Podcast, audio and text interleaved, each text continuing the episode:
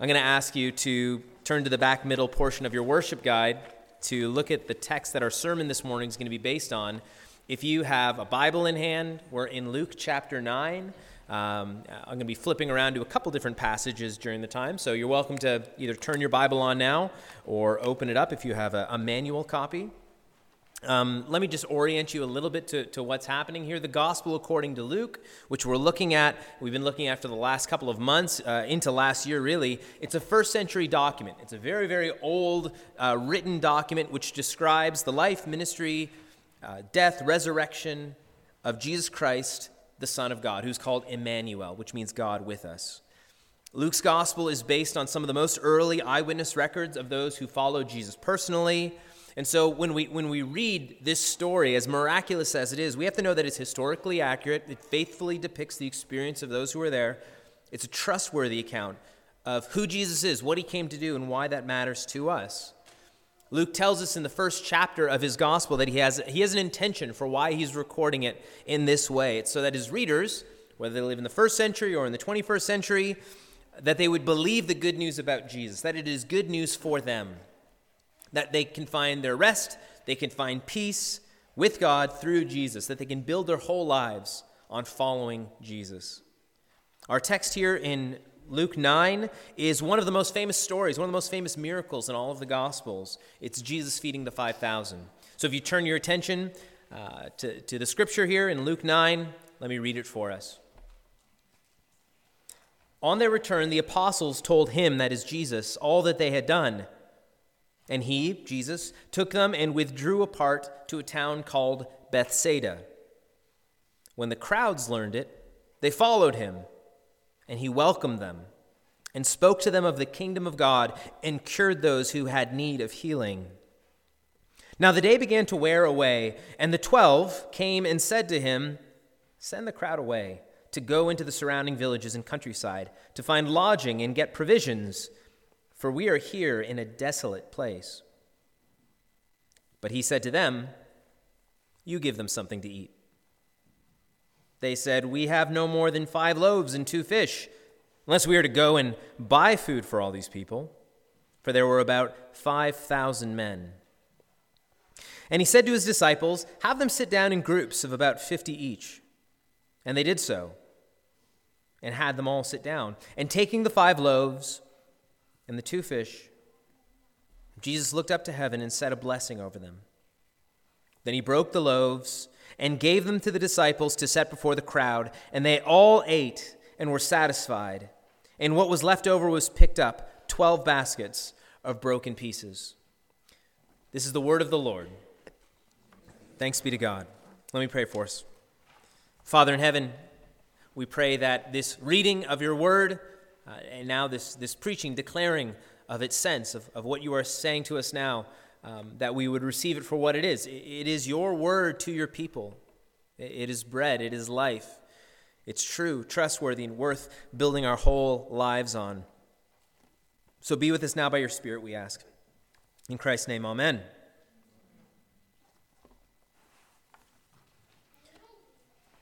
G.K. Chesterton is one of my favorite authors. I don't know if that name is familiar to you or not. He wrote in the early 1900s. He wrote about the Christian life, about literature, politics. He wrote really broadly, nonfiction, poetry, some really good works of fiction. He had a huge influence on probably my favorite author, C.S. Lewis. G.K. Chesterton, the man himself, he was a larger-than-life figure. He was a huge man. Physically, he was huge, but he had a huge personality to match. He was witty, he was sharp, he was bold. I can't help but like this about him. He was totally unafraid of confrontation with his fiercest critics. And there's a story I heard about a debate that Chesterton had in 1925 with the playwright and political activist George Bernard Shaw. I don't know if that name's familiar to you. Shaw was another literary heavyweight of the time, but physically he was a much slighter man than Chesterton. And as debates tend to go, things probably got a little hot between them. And as the story goes, during the course of the debate, Shaw, who also was a very witty fella, he meandered over to Chesterton. He patted his rather large belly, and he asked, "What are you going to name it when it's born?" And Chesterton, without skipping a beat, immediately responded, "If it's a boy, I shall call him John. If a girl, I shall name her Mary. But if it's indigestion, I shall call it George Bernard Shaw." And I don't typically start my sermons with a joke, okay? There's a reason for this, all right? This story about Chesterton, while it's true, in my mind, is also just, it's a perfect picture of the man. Like, it encapsulates in just one quick story so much about Chesterton. Again, his wit, his testiness, his warm humor. Of course, you can find these same elements in his books, in his lectures, in his poetry, but in this one story, it all seems to come together, like a concentrated story, which gives us insight into such a remarkable man. And in Luke 9, we get something similar to this. Just a single solitary story in the life of the undisputed, biggest, most significant, most influential person in all of human history, Jesus Christ. How could you possibly try to sum up a person like this? Like such a life. All of his teachings, his mercy, his mission to the world. And this is what I'm arguing for here. Here in the story of Jesus feeding the 5,000, it all seems to come together. We get in this short, concentrated story, such insight into what kind of person Jesus, again, who is called Emmanuel, God with us, is. The story is significant. It's significant in that it's the only miracle that's recorded in all four gospel writers. If you're familiar with the Bible, we know that there's four written accounts of Jesus' life and ministry: Matthew, Mark, Luke, and John. And this miracle is the only one that you can find in all four gospels. Some of his miracles you can find in one or two or three recorded accounts. But other than the resurrection of Jesus Christ, which we'll be celebrating next week, we hope to see you on Easter Sunday next week, only the feeding of the 5,000 is present in all four gospels. And that should tell you this is a really important story. If you want to understand who Jesus is, this is really important. This is, again, a concentrated story which reveals how we are to relate to Jesus, how Jesus relates to people, what he means to us, what he means to the world, about Jesus' message, about his mission.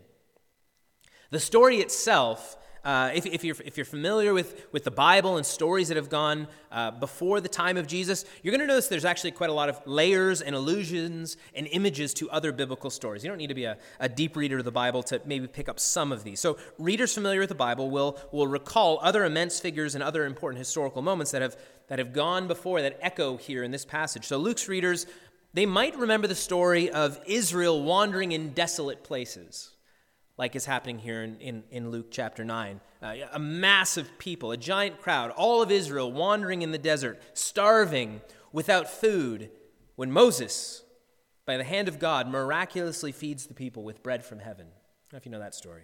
Maybe you'll remember the story of King David. This is a little bit more obscure, from 1 Samuel chapter 2, when he and his men are wandering in desolate places, and he goes and he finds, he asks for 5 loaves of bread, very similar to Luke chapter 9, to feed the men who's following him.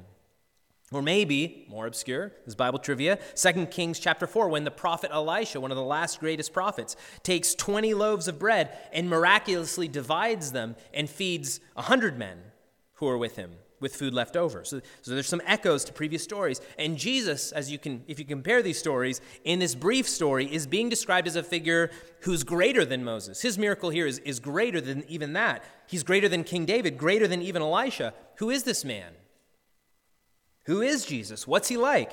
How can you even begin to describe him? And I think, again, the story of the feeding of the 5,000 is just a great picture for us, where things just, again, come together. A concentrated story, which gives us tremendous insight into Jesus.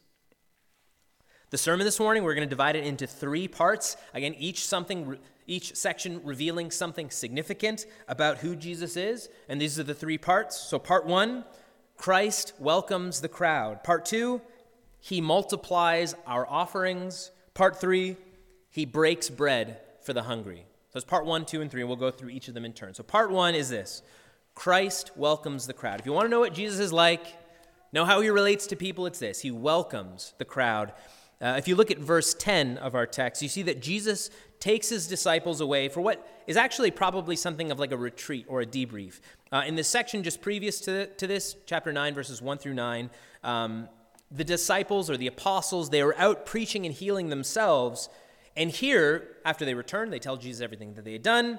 he withdraws with them, which literally means something like he goes aside privately with them to Bethsaida, to relax for a little bit. This is Bethsaida is a village on the north side of the Sea of Galilee. This is in north Israel. But something significant happens. Look at verse 11. What happens? The crowds hear of it, and they followed him. The retreat's over, right? Quiet time's done. The mob's arrived. The crowd is actually kind of a character throughout the Gospels. The crowd is a fixture in so many different stories. The crowd is just this massive mixed bag of people who follow Jesus around wherever he goes. Some people in the crowd are genuine disciples. They've committed to following Jesus wherever he goes. Some of the crowd are actually opponents to Jesus. They kind of follow him around to see if he'll screw up, if he'll do something that they can disagree with. See if they can catch him in an error. Some people in the crowd, they just kind of want to be entertained. Jesus is doing kind of all kinds of cool things. Let's see if he does another healing. That was interesting. And some people are kind of like many of us, curious, skeptical. We want to see more. We want to understand more. So the crowd isn't like a monolith of like faithful, obedient people. The crowd's variously, deeply needy, loyal, unsure, skeptical, and even in opposition to Jesus. And how does Jesus react to this crowd? How would you react to them? Would you say, like, well, I'm on a retreat, so get lost. Come back later. Would you say, look, I'm tired of you following me around, coming to me over and over again with your immense needs? Or, get yourself together, figure out how you relate to me first before you come. I just want a loyal crowd, not you guys. No, that's not what happens. Look at verse 11. What does Jesus do? He welcomes the crowd. He spoke to them the kingdom of God. He cured those who had need of healing. Mark's gospel, also recording this exact same event, this is how he writes it. He says, when Jesus saw the great crowd, he had compassion on them because they were like sheep without a shepherd. What does this story tell us about Christ? What does this concentrated image tell us? It said Jesus welcomes the crowd. He has compassion on them. He cares for them. He pities them. He wants to speak good news of comfort to them, to heal what's broken in them.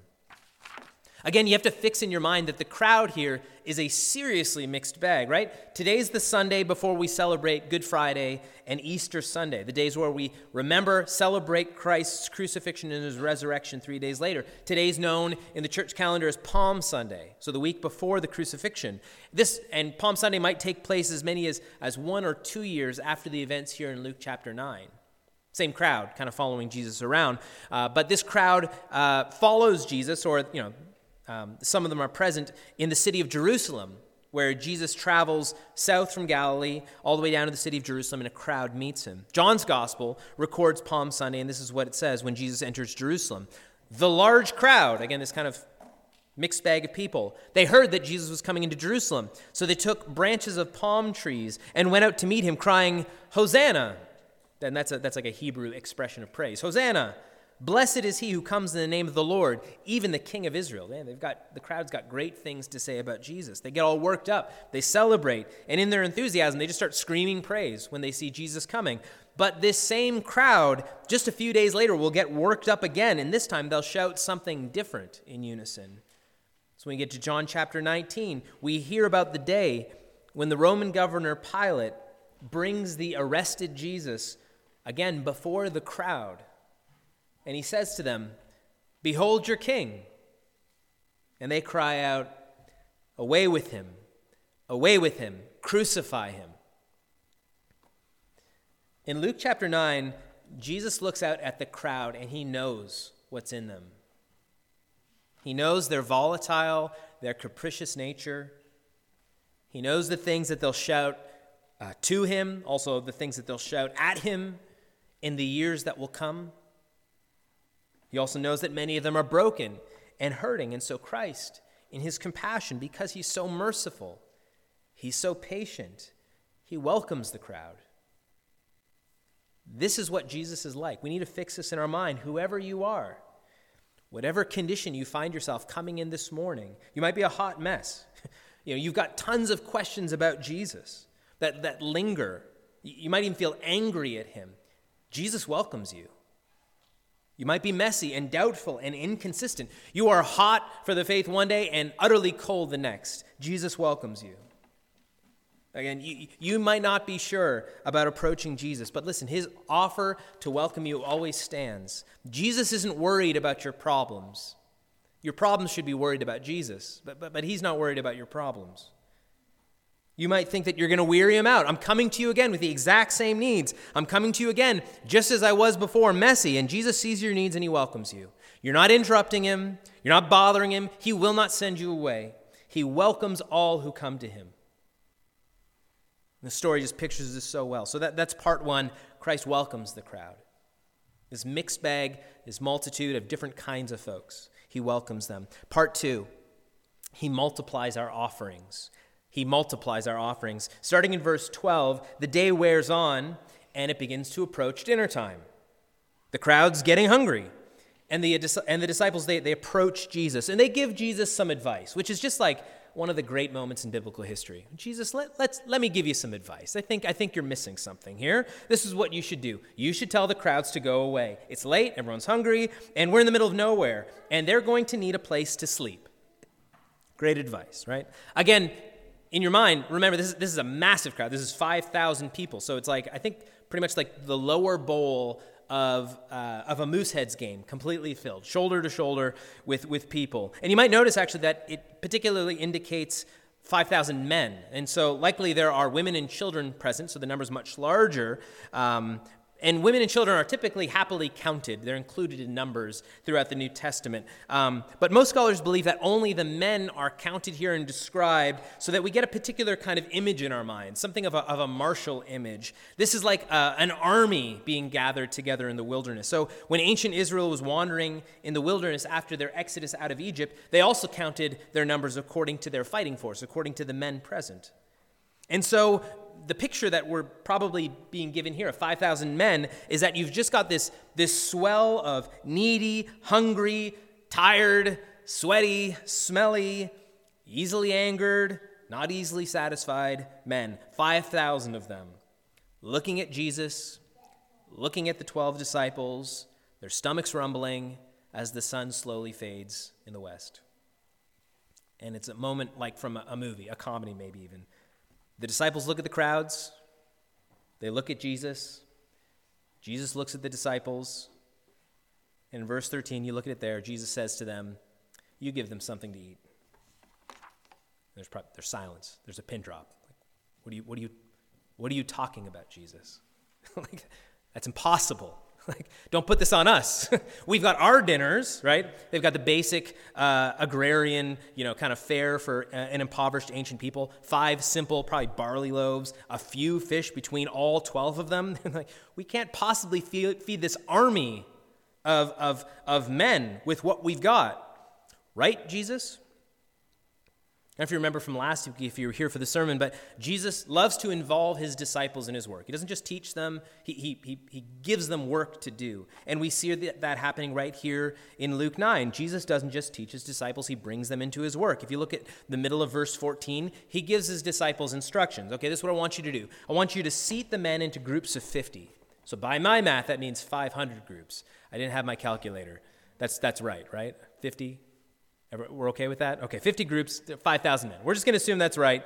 And they're being seated. And they're being seated by the disciples like waiters, right? Like they're seating guests at their tables as they prepare for a great banquet. And the disciples at this point are probably getting quite nervous. But you know what happens in this story. Jesus takes what little the disciples have to offer him. Just a few loaves, just a few fish. And in his hands, he multiplies it. He doesn't give everyone just a crumb, right? That's not what the story is saying. He uses what little the disciples have, and Jesus does infinitely more with it than they could ever do on their own. And this is such a picture of Jesus. It encapsulates so much of who he is and what he loves to do. He multiplies our offerings. This is what he likes. He loves doing this. When we look at the needs within our own church, when we look at the needs in our family, in our city, in our world, we really ought to feel the same kind of crushing inadequacy that the apostles must have felt as they looked out at this sea of 5,000 hungry men. Like, how can we possibly show care and help the real needs of the people among us and around us who carry such incredible need, incredible pain? How can we be obedient to Christ's calling to his disciples when he asks us to feed them? When clearly his ask is far beyond our own resources and our own abilities. If you know your Bible, you know that Jesus gave the church her marching orders after his resurrection and before his ascension in Matthew chapter 28, often called the Great Commission. And essentially, the commission to the church, to not just me, but to all of us, is this. He says, there's the world in all of its lostness, misery, anger, and hatred. I want you to go out into it, go everywhere, baptize everyone, make disciples of everyone. There you go. And we look at the world, this like sweaty, angry, hungry, needy world. The world looks at us, and Jesus turns to us and says, you give them something to eat. And this is our hope. This is what we need to hold on to, that Christ will multiply whatever offerings we give to him because that's what he's like. That he'll take our church's tiny faithfulness, our preaching the gospel here in Halifax, our work in raising the children of this church together to love Jesus, our small invitations to coworkers, to come to the Mark study or come to Sunday worship, that when Christ takes these things into his hands, he blesses them. He does infinitely more than we could ever do on our own. And this story is such a picture of what Christ still loves to do. This is his plan to feed the needs of a hungry world, to bring the kingdom of God to earth. It is through the hands of his disciples, receiving from him what they offer and him multiplying them. So what is this story picture of Jesus? Well, again, part one, Christ welcomes the crowd. Part two, he multiplies our offerings. And this is the last part. Part three, he breaks bread for the hungry. This is what the story pictures of Jesus. This is what he loves to do. He loves to break bread for the hungry. If you look at verse 16 with me, we see the moment, the magic moment. And taking the 5 loaves and the 2 fish, Jesus looked up to heaven and said a blessing over them. Then he broke the loaves and gave them to the disciples to set before the crowd, and they all ate and were satisfied. And what was left over was picked up. 12 baskets of broken pieces. The hungry army is fed. They eat. They're satisfied. And there's plenty to spare. It was a rich banquet. Now, this is an amazing miracle, right? I didn't hear anyone gasp or say, ooh or ah. Maybe you're familiar with this story. But this story is more than just a food miracle, all right? It's so much more than that. It's not just a neat trick to impress us about Jesus' power. This is a sign. A sign is something that's significant. A sign, go on to any highway, a sign is there to point us to something.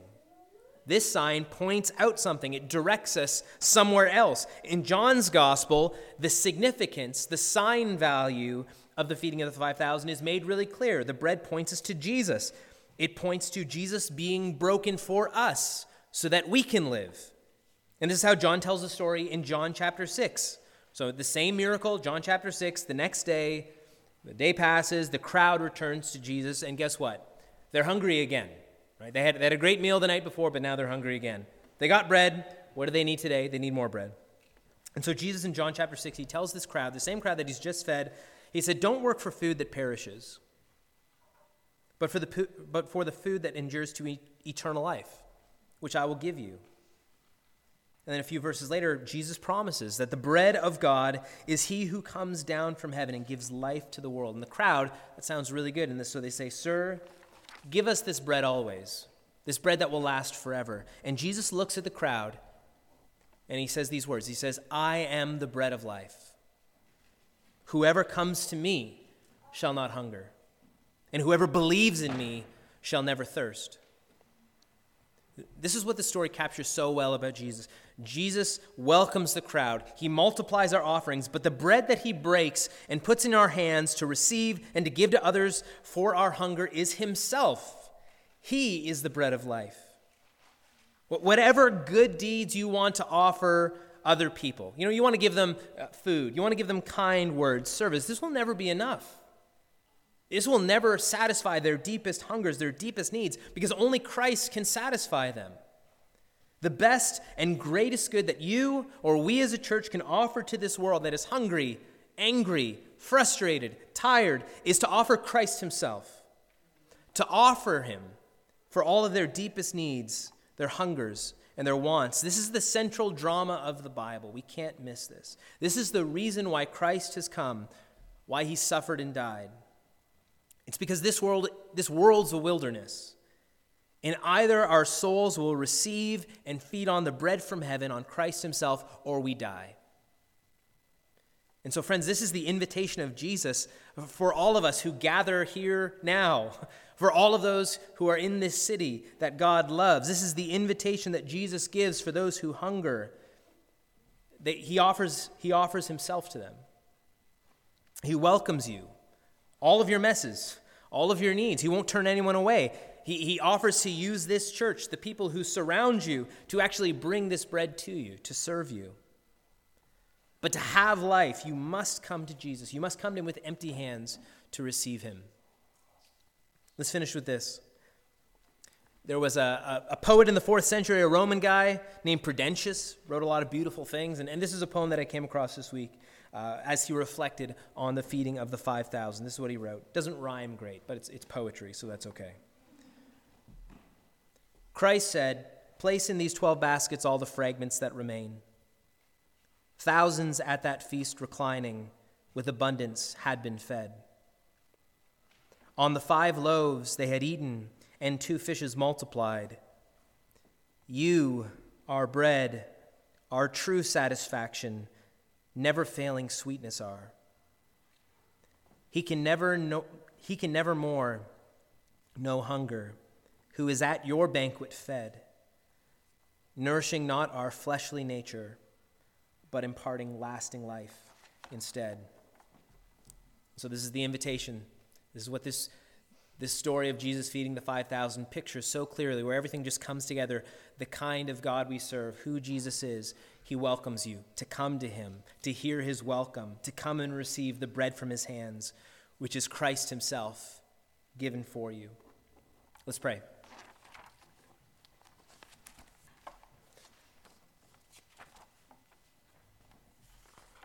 Father in heaven, we acknowledge this morning everything that we are lacking and the many different sources that we've gone to try to satisfy our hurts and our needs and our wants. And we ask that you'd help us to hear your welcome and to see your offer of yourself. And the bread that we grab for ourselves, the immediate gratification, the things that we think will satisfy us, they don't. They leave us hungry the next day. And so, Father, we ask that you would give us taste buds for eternal things, that we would hunger and thirst for what will last. And so we ask that you would help us to see you, to receive you gratefully as you are offered to us in the good news. And we pray that in Jesus' name. Amen.